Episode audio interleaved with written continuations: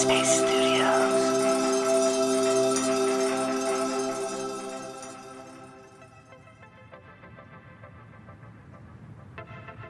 Hi, everyone. It's Rosie. Welcome to Radio Headspace and to Monday.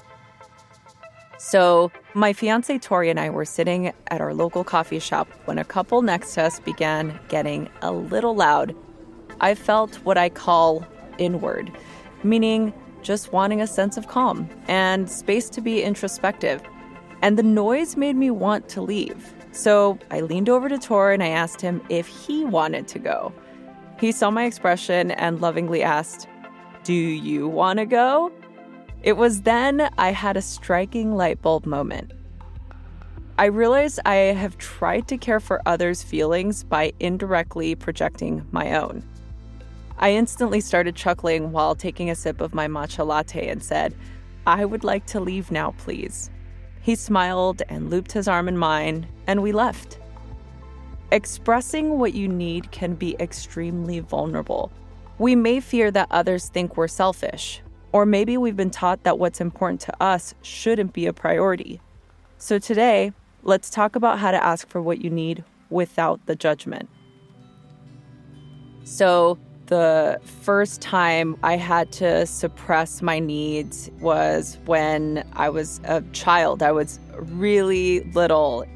We were at a church function, getting ready to leave, and as we walked to our car, my parents saw a couple friends. They started to chat it up, and we're in Los Angeles during the middle of a heat wave. I started to hang on my mom's leg, hoping that she would get the hint that I wanted to leave until I finally said, I wanted to go. and I remember her giving me the look, right? That mom look that just sears into your soul. The minute I got that look from her, I knew I needed to be quiet. We started driving back home, and she said, We hadn't seen those friends in many years. We were just catching up it's really rude to be inconsiderate of people when they're talking.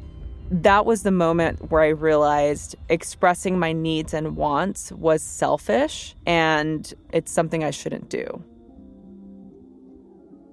as I grew in my relationships and grew into myself, I noticed that this became extremely difficult in intimate relationships with friends or partners where I just didn't have the words to express what I wanted in a lot of instances, I would do things that I didn't want to do. I would agree to certain circumstances that weren't really aligned with my views or values, even. And it just put me into certain situations where I just felt unheard and unseen.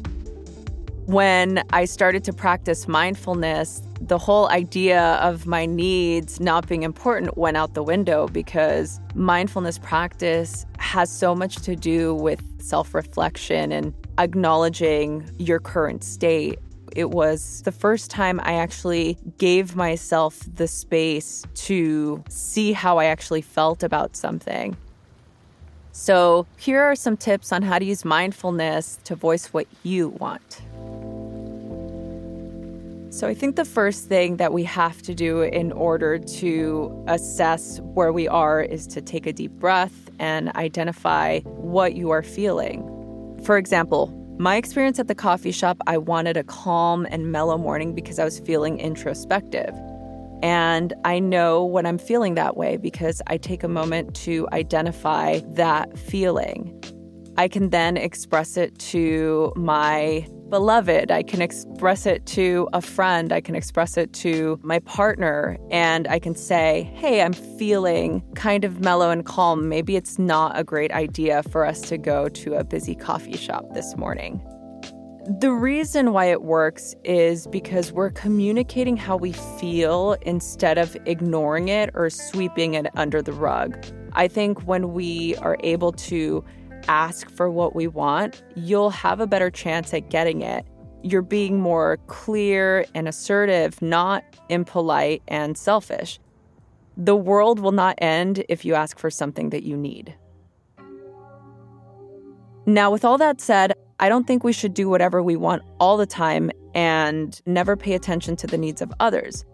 But if you see a pattern of always putting yourself last, then try voicing what you need and see what happens. At least you'll be able to communicate what you're feeling, and that can be huge. And if you need some help with your communication, I recommend the compassionate communication practice in the app. And stay tuned for tomorrow's episode where I talk about the disappointment that comes when you can't get what you want. That's it for now. If you want to share your thoughts with me about this episode, be sure to find me on Instagram at Rosie Acosta. Thank you for letting me share, and thank you so much for listening. I'll see you back here soon.